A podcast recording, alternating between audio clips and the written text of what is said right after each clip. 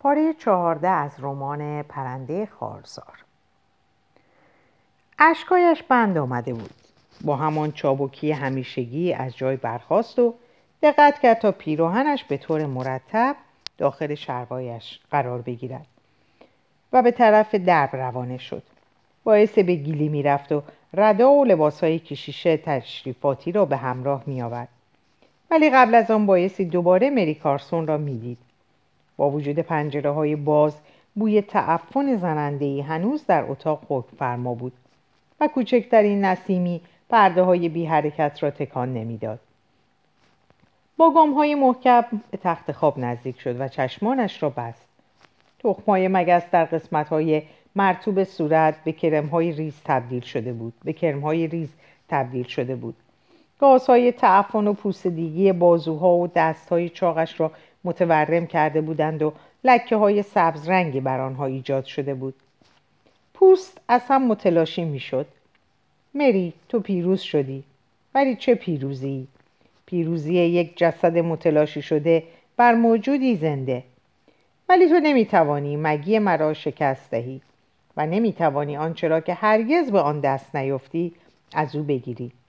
من شاید در کنار تو در شعله های آتش بسوزم ولی آن جهنمی را که برای تو در نظر گرفته شده خوب می‌شناسم تو در تمام مدتی که با هم در میان شعله ها خواهیم سوخت شاهد بیاعتنایی پایدار من خواهی بود پدی در راهرو طبقه همکف انتظارش را می‌کشید و بسیار پریشان و منقلب به نظر می رسید.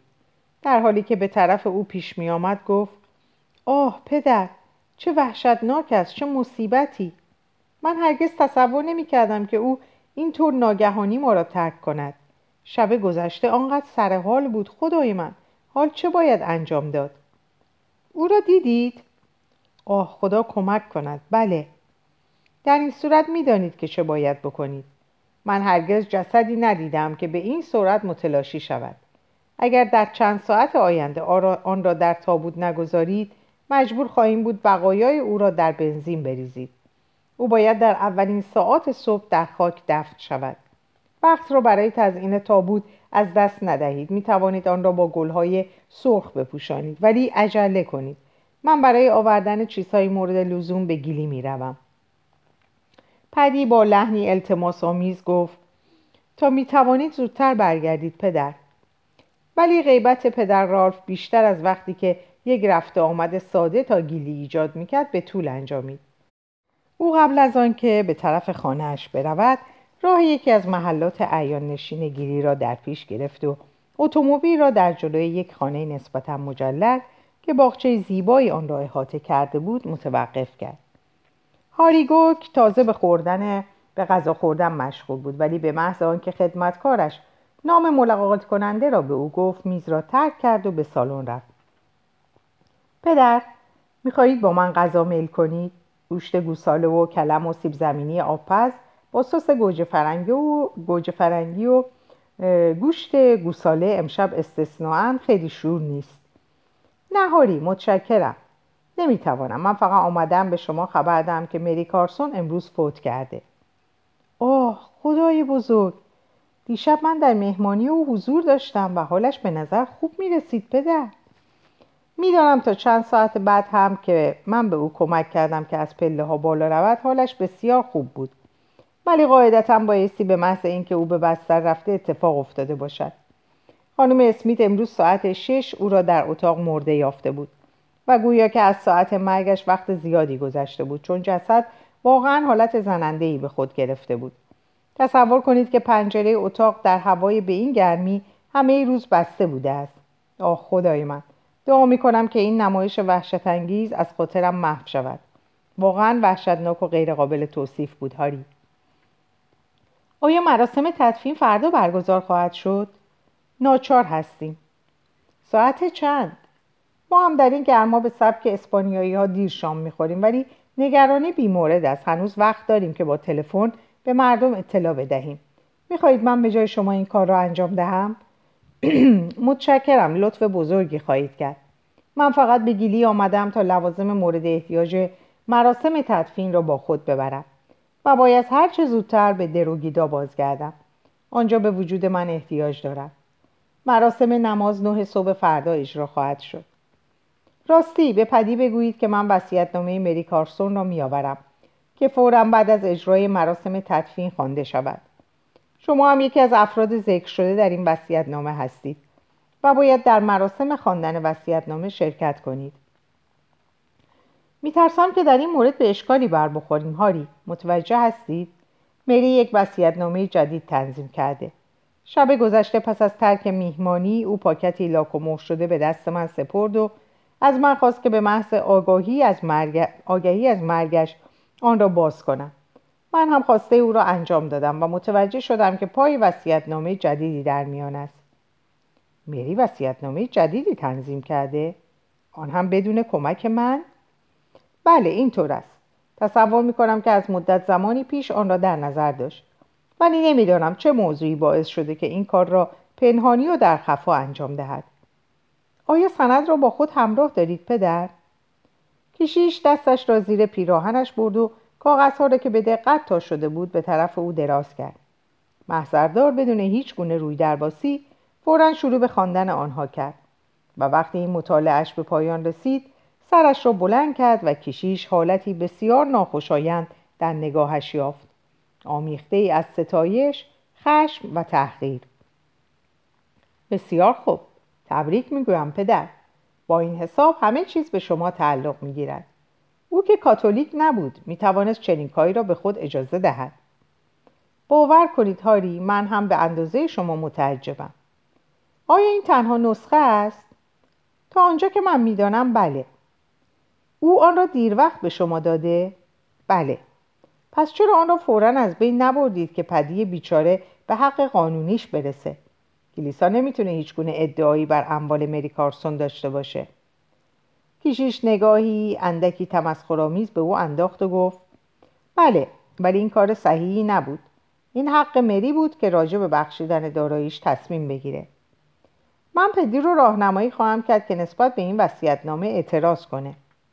با این سخنان از همدیگر جدا شدند. و قبل از اینکه هیچ کس در مراسم تدفین فردا شرکت جوید همه اهالی گیل لامبون می‌دانستند ثروت او به چه کسی می‌رسید. تاس ریخته شده بود و راه بازگشتی نبود. حوالی صبح بود که پدر رالف آخرین حصار دروگیدار را پشت سر گذاشت و به محوطه داخل شد. او برای آمدن هیچ شتابی به خرج نداده بود و در تمام طول راه سعی کرده بود هیچ گونه فکری را به مغزش راه ندهد. نه در مورد پدی نه درباره فی و مگی و نه به آن جسد متعفن که لابد تا به حال آن را در تابوت سرنگون کرده بودند. امیدوار بود. و به جای آن چشمانش و دریچه روحش را به روی شب گشوده بود. به اشباه اسکلتوار نقره‌ای درختان مرده که از میان علفهای درخشان سر برآورده بودند. به توده تاریک درخچه ها به قرص ماه که تاریکی آسمان را میدرید مینگریست. لحظه ای اتومبیل را نگاه داشت و بیرون آمد. به یک حصار آهنی نزدیک شد و خسته و بیحال به آن تکیه کرد و عطر جادویی اوکالیپتوس ها و گلهای وحشی را استنشاق کرد. زمین زیبا و خالص بود و کاملا بی تفاوت نسبت به موجوداتی که تصور می‌کردند. بر آن حاکم هستند.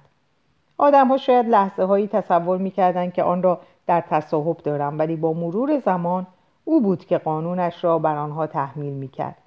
تا هنگامی که آنها توانایی تغییر جو و ایجاد باران را نداشتند او بر آنها حاکم بود. کشیش اتومبیل را که کمی دور از خانه نگاه داشت و به آهستگی به طرف آن روان شد.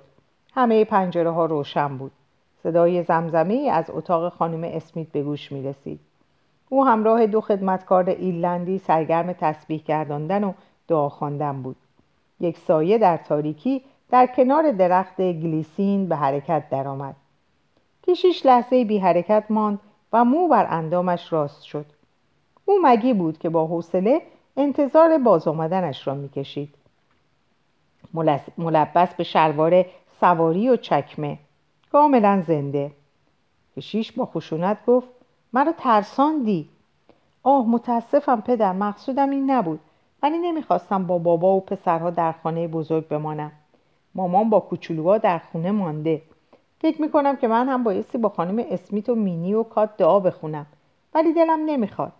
این گناه اینطور نیست. پدر رالف بیحوصله از آن بود که بتواند تملقی نصار روح مری کارسون کند. نه تصور نمی کنم که این گناه باشد.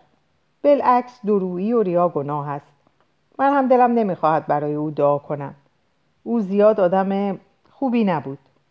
لبخندی درخشان نثارش کرد. پس اگر تو با بازگو کردن فکرت گناهی مرتکب شده باشی من هم به همان نسبت گناهکارم و در موقعیت من این گناه بسیار بزرگتری است. من بایستی همه مردم را دوست داشته باشم و در مورد تو این اجباری نیست. حالتان خوب است پدر؟ او در حالی که به طرف خانه بزرگ مینگریست آه کشید و گفت بله خوبم. من هم دلم نمی‌خواهد وارد خانه شوم و در زیر همان سقف که او خوابیده شب را به صبح برسانم باید صبر کرد تا اشباه ظلمانی از میان, از میان بروند. اگر اسبا را زین کنم با من به گردشی که تا سهرگاه ادامه خواهیم داد میایی؟ دست دختر جوان لحظه ای آستین سیاه را لمس کرد و پایین افتاد. بله موافقم. دلم نمی‌خواد به خانه بروم. یک لحظه صبر کن تا پیراهنم را توی اتومبیل بگذارم. من به استب می‌روم. برای نخستین بار مگی میکوشید رفتاری در سطح پدر رالف با او داشته باشد. رفتار یک آدم بالغ. و کشیش این تغییر را به همان ظرافتی که عطر گلهای سرخ باغ مریکارسون را حس می‌کرد تشخیص می‌داد. گلهای سرخ خاکستر گلهای سرخ گلهای سرخ که در همه جا پراکنده بودند. گلبرگهایی پراکنده در میان سبزه ها گلهای سرخ تابستان قرمز و سفید و زرد و گل سرخهای صورتی که در تاریکی شب آنها را به خاکستری هایی مبدل کرده بود.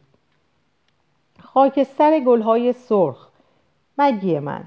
من تو را به حال خود رها کردم.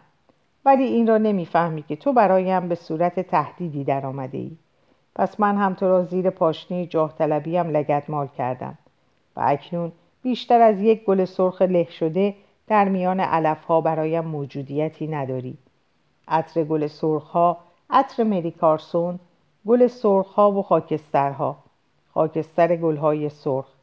و در حالی که بر اسبش سوار می‌شد به زمزمه گفت خاکستر گل های سرخ باید همانقدر از آن دور شد که از ماه فاصله داریم. فردا عطر آنها سراسر خانه را پر خواهد کرد. او مادیان را به حرکت درآورد و آهسته در جلوی مگی در کوره راه کنار جویبار به راه افتاد. بغز گلویش را گرفته بود و دلش می‌خواست گریه کند. تا وقتی که عطر گل سرخهایی که فردا تابوت مریکارسون را تزئین می‌کردند. به مشامش نخورده بود. کاملا عظمت ماجرا را احساس نکرده بود. او به زودی دروگیدا را ترک می‌گفت. تفکرات بسیار هیجانات بسیار و همه آنها غیرقابل توجیه.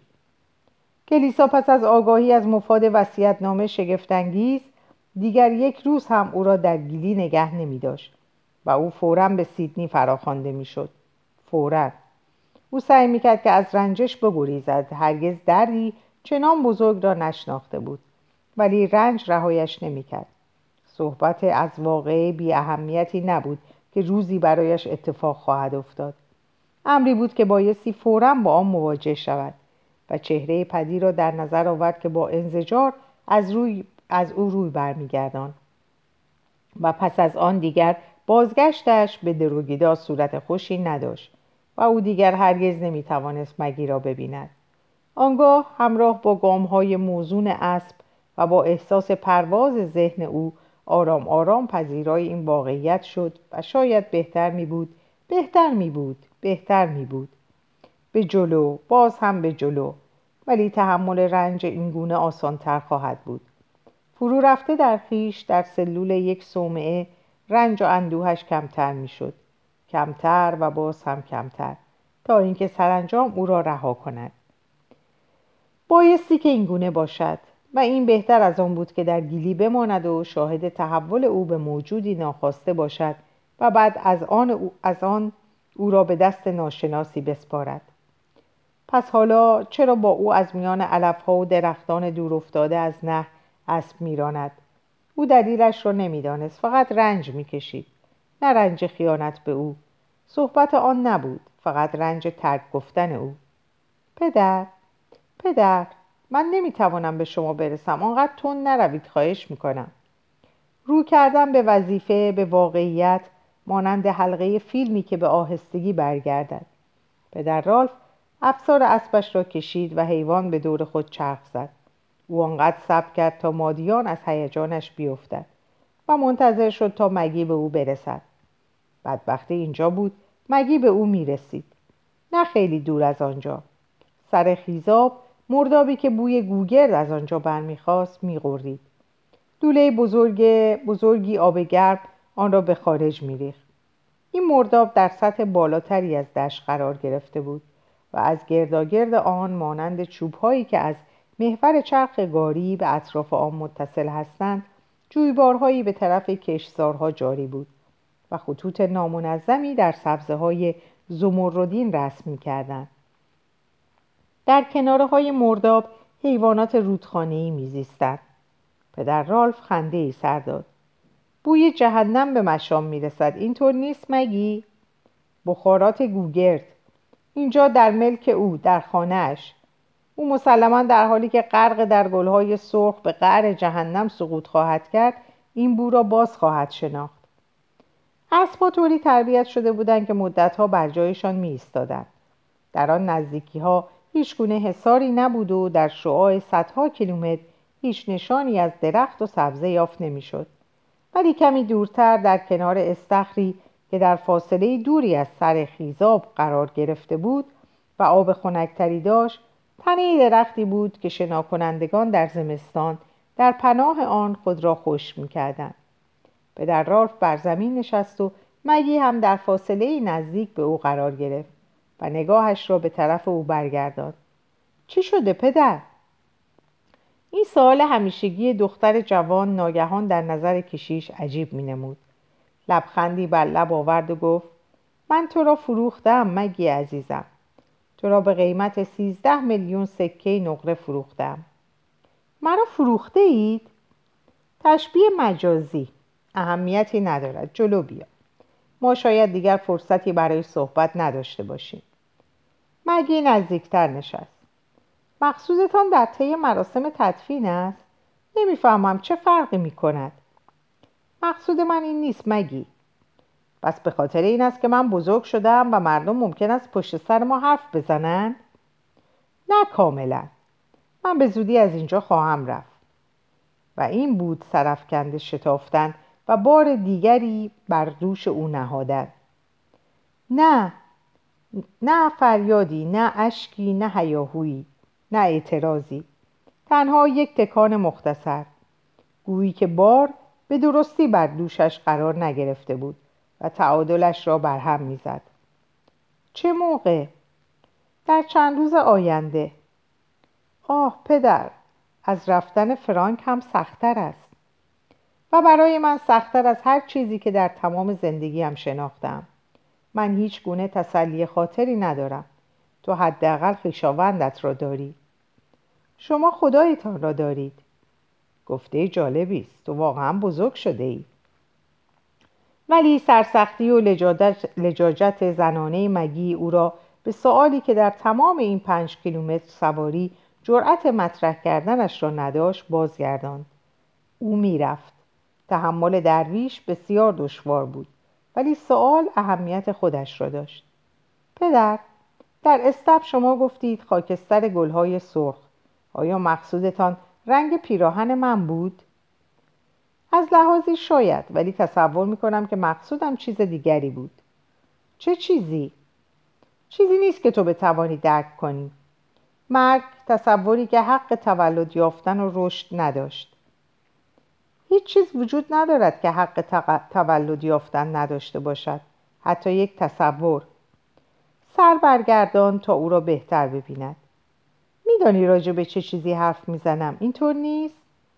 تصور می‌کنم بله هر چیز که تولد یابد خوب نیست مگی نه ولی چون تولد یافته به آن قصد بوده به آن قصد بوده تو مثل یه جوزئیت استدلال می‌کنی چند سال داری؟ تا یک ماه دیگه 17 ساله خواهم شد پدر تمام این 17 سال رو به سختی کار کرده ای.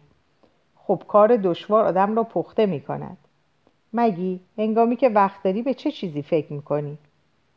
آه به جیمز و پاتسی و دیگر برادرانم به بابا و مامان به حال و امه مری گاهی هم به پروراندن بچه که خیلی به اون علاقه دارم به گوسفندا از سواری و همه چیزایی که مردان دربارهشون صحبت می‌کنن هوا بارون باغچه مرغا و به برنامه فردا آیا گاهی به راجب ازدواج فکر می‌کنی؟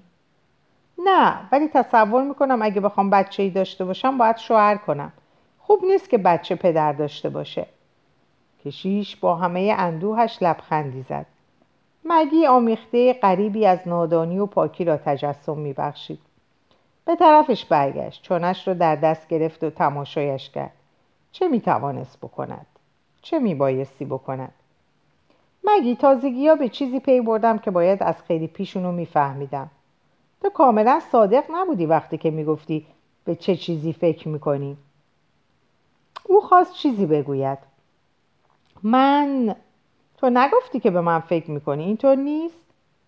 اگه احساس گناه نمی کردی بایستی نام مرا هم همراه اسم پدر و سایران سایرین بر زبان بیاری. شاید بهتر باشه که من دروگیدار رو ترک کنم. فکر نمی کنی؟ تو به تدریج بزرگتر از اون میشی که رویایی بچگانه در سر بپرورانی. من خوشم میاد که تو تقریبا هیچ چیز از واقعیات زندگی نمی‌دونی. یعنی اینو می‌دونم چقدر عشقهای دوران بلوغ می‌تونن رنجاور باشن. خودم به حد کافی اونو احساس کردم. مگی می‌خواست سخنی بگه؟ پلکاش روی دیدگان پوشیده از اشکش افتادند و فقط سرش رو تکون داد. گوش کن مگی این فقط یه دوره تحولی در زندگی توه. و سرحدی میان راه کودکی و زندگی زنانت. در سالهای آینده تو مردی را که همسرت خواهد بود پیدا خواهی کرد و سپس زندگی چنان به خود مشغولت خواهد کرد که دیگر وقت فکر کردن به من را نخواهی یافت. به جز مانند دوستی که تو را برای گذشتن از دشواری های دوران بلوغ یاری کرده است. فکرهای عاشقانه را درباره من از خود دور کن. من اجازه ندارم به عنوان یک شوهر به تو فکر کنم. من اصلا از این نظر تو را نمی بینم مگی آیا متوجه هستی؟ وقتی که به تو می‌گویم دوستت دارم این را به عنوان یک مرد نمی‌گویم. من کشیش هستم نه مرد. پس دیگر به من فکر نکن. من به زودی می‌روم و شک دارم که بتوانم حتی برای یک بار دیدار ساده به دروگیدا بازگردم. شانه های دختر جوان فرو افتاده بودند. ولی او سرش را بلند کرد و مستقیم به چشمانش نگریست. من به شما فکر نخواهم کرد. نگران نباشید. من می‌دانم که شما کشیش هستید. متوجه ای؟ من تصور نمی کنم که در انتخابم اشتباه کرده باشم. این انتخاب خلایی را در من پر می کند که هیچ موجودی حتی تو قادر به پر کردنش نیستی. می‌دانم من آن را هنگامی که شما مراسم دعا را انجام می دهید خوب حس کردم. شما قدرتی خاص دارید و کشیش گفت من هر نفس گرفته ای را در کلیسا احساس می کنم هر شامگاه می میرم و هر صبح با اجرای نماز دوباره متولد می شوم. آیا به خاطر این است که من یک کشیش هستم؟ یا به خاطر آنکه هر نفس بلا تکلیفی را احساس می کنم؟ آیا اهمیتی دارد؟ اینطور است و بس شاید برای تو مهم نباشد ولی برای من هست من دستخوش تردیدم مگی به موضوع مورد توجهش بازگشت من نمی‌دانم چطور می‌خواهم بدون شما به زندگی ادامه دهم موضوع حال چیز دیگری است می‌دانم که او مرده و هرگز باز نخواهد گشت ولی شما و فرانک زنده هستید و همیشه نگران شما خواهم بود که حالتان چگونه است چه می کنید؟ آیا روبراه هستید؟ آیا می توانم به شکلی کمکتان کنم؟ حتی بایستی از خودم بپرسم آیا زنده اید؟ اینطور نیست؟ من هم همین احساس را خواهم داشت و می‌دانم در مورد فرانک هم همینطور است. آه نه فرانک ما را فراموش کرده. شما هم ما را فراموش خواهید کرد. من هرگز تو را فراموش نخواهم کرد. مگی تا هنگامی که زنده ام به این جزا این جزای من است که مدتی طولانی زندگی کنم. خیلی طولانی. از جویش برخواست دست مگی را گرفت و کمکش کرد که برخیزد و بازویش را با حالتی آمیانه به دور شانه هایش حلقه کرد. مگی وقت آن است که با هم خداحافظی کنیم. دیگر فرصت تنها بودن با هم را نداریم. پدر آیا اگر کشیش نبودید با من ازدواج می کردید؟ از یادآوری عنوانش یک خورد. انقدر به من پدر نگو می توانی مرا رالف صدا کنی. ولی این پاسخ سوال او نبود.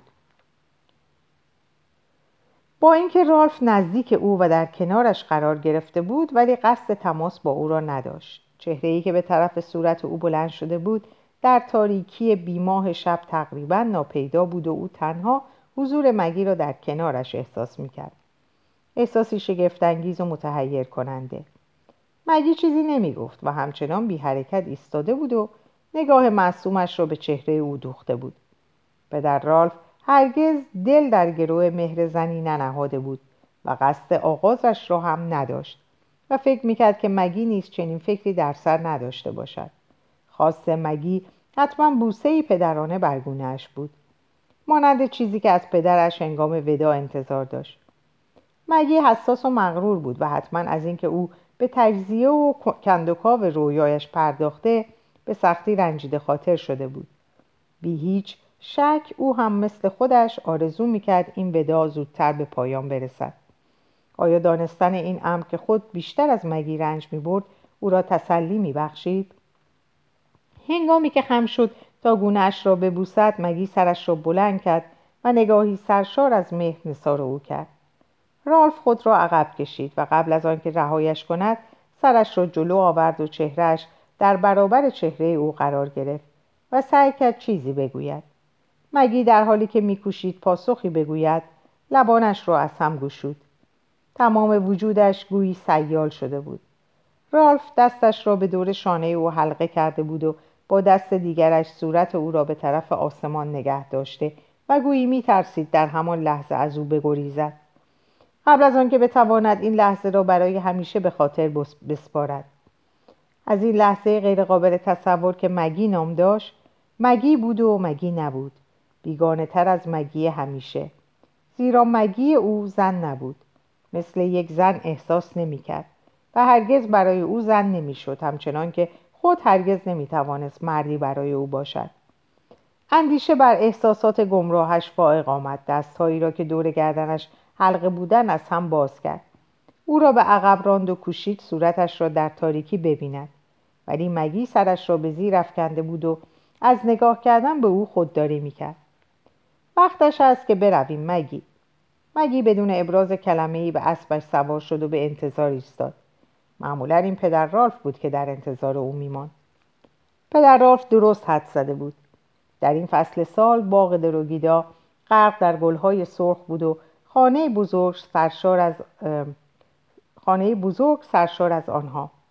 از ساعت هشت صبح آن روز دیگر حتی یک شاخه گل در بیشه ها باقی نمانده بود. اولین شرکت کنندگان در مراسم تدفین درست بعد از چیدن آخرین گلها رسیدند. در اتاق غذاخوری کوچک قهوه و نان و کره برایشان آماده بود.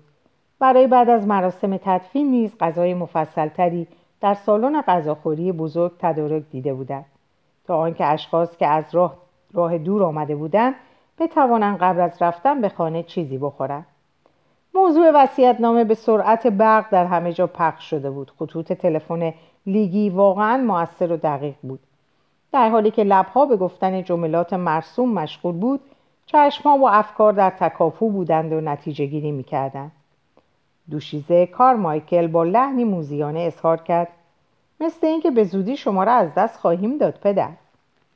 کشیش هرگز مانند امروز دست نیافتنی و خالی از احساسات به نظر نمی آمد. پیراهن هیچ گونه تزئینی نداشت و صلیب نقره‌ای ردایش را مزین می‌کرد. به نظر می آمد که فقط جسمش در آنجا حضور دارد در حالی که فکرش در جای دیگری بود. نگاهی از سرگیجگی به او انداخت بعد به خود آمد و با شادمانی آشکاری لبخند زد و گفت راه های خداوند بسیار است دوشیزه کارمایکل. بعد به طرف یکی دیگر از حضار رفت. هیچ کس نمی توانست افکارش را بخواند. او از رویارویی قریب الوقوع پدی هنگام قرائت وسیعت نامه بیم داشت و از خشم حتی حتمی او می ترسید قبل از ماجرای نماز میت برای دیدار حاضران به طرف آنها آمد.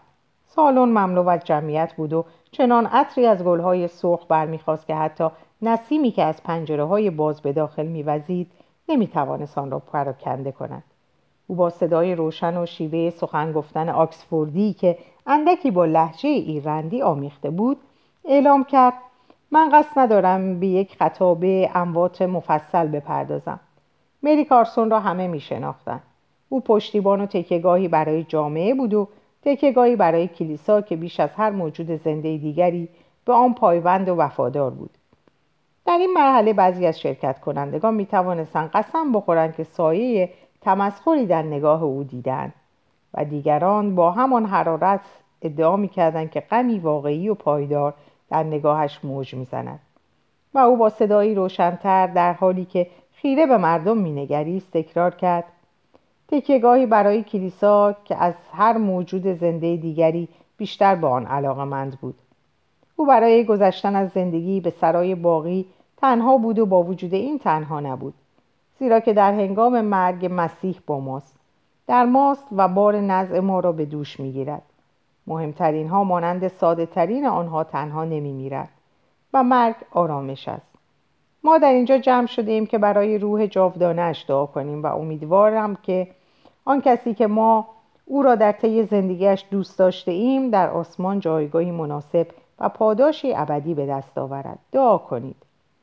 تابوت ناهنجار در زیر انبوهی از گلهای سرخ پنهان بود و آن را بر عرابه کوچکی که پسرها با استفاده از وسایل مختلف کشاورزی ساخته بودند گذاشته بودند.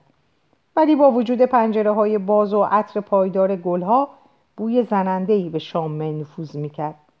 دکتر تلفنی به مارتین کینگ چنین گفته بود. وقتی به دروگیدا رسیدم جسد او را در چنان حالت پوسیدگی یافتم که حالم دگرگون شد.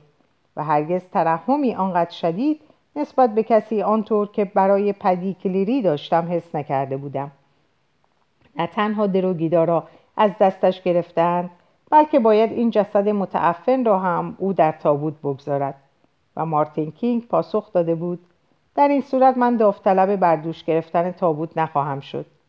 به واسطه اتصال خطوط تلفن او آنچنان به آهستگی این عبارت را بیان کرد که دکتر مجبور شد برای فهمیدنش او را به تکرار آن وادارد و شایعه از همانجا سرچشمه گرفته بود. هیچ کس حاضر نبود تابوت مری کارسون را در تا گورستان به دوش کشد و هیچ کس هنگامی که درهای مقبره به روی او بسته می‌شد احساس تأسفی نکرد و سرانجام همه توانستند به راحتی نفس, نفس تازه کنند در حینی که شرکت کنندگان برای غذا خوردن یا تظاهر به آن در سالن غذاخوری جمع شده بودند هریگوک پدی خویشاوندانش پدر رالف خانم اسمیت و دو خدمتکار را به سالن برد. هیچ کدام از حضار عجله به رفتن نداشتند و به همین خاطر همه تظاهر به خوردن می‌کردند. در حقیقت همه آنها انتظار لحظه ای را میکشیدند که حالت پدیکلیری را بعد از خوانده شدن نامه ببینند. در هر حال بایستی در مورد پدی و زن و فرزندانش اذعان کرد که در تمام طول مراسم هیچ یک از آنها رفتار متفاوتی که موقعیت ممتازشان می‌توانست برایشان پیش آورد از خود نشان نداده بودند. پدی با خوشقلبی همیشگیش برای خواهرش گریه کرده بود و فی مانند همیشه وفادار به خصلت خیش بود. گویی آنچه که اتفاق میافتاد برایش هیچ گونه اهمیتی نداشت. هاری گوت پس از خواندن نامه با لحنی خشک و عصبانی اظهار کرد پدی من می‌خواهم که شما به این نامه اعتراض کنید خانم اسمید از دهانش خارج شد شیطان پیر ملعون او با وجودی که کشیش را دوست می داشت که لیری ها را خیلی بر او ترجیح می‌داد. آنها به سپردن بچه ها به او شادی بزرگی به زندگی او بخشیده بودند. پدی سر تکان داد. نه هاری من این کار را نخواهم کرد. ملک به او تعلق داشت و او می توانست هر طور میل دارد راجع به آن تصمیم بگیرد. اگر او ترجیح داده آن را به کلیسا ببخشد بایستی در برابر ارادهش سر فرود آورد. من نمی‌توانم ادعا کنم که نار... اصلا ناراحت و معیوس نشدم ولی من یک آدم معمولی هستم و تصور نمی کنم آنقدرها دلم بخواهد مسئولیت ملکی به بزرگی دروگیدا را به گردم بگیرم شاید اینطور بهتر باشد هاریگوک با لحنی شمرده گویی که با بچه, بچه ای سخن می‌گوید پافشاری کرد. شما درک نمی کنید پدی فقط صحبت از دروگیدا نیست. این مرد تنها قسمت کوچکی است که خواهرتان به کلیسا میبخشد. باور کنید او در صدها شرکت درجه یک سهیم است.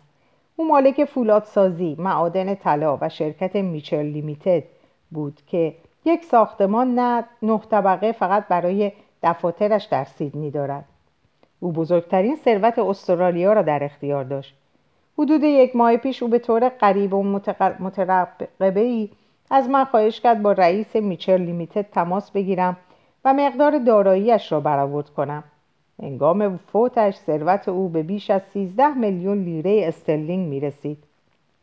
پدی با لحنی که گویی چیزی غیرقابل تصور برآورد می کند تکرار کرد 13 میلیون لیره این خودش مسئله را حل می کند من اصلا دلم نمی‌خواهد چنین مسئولیت سنگینی را به عهده بگیرم.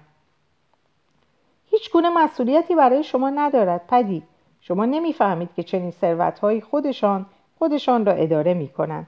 شما اصلا احتیاجی نخواهید داشت به آن بپردازید. صدها نفر به همین منظور استخدام شدهاند.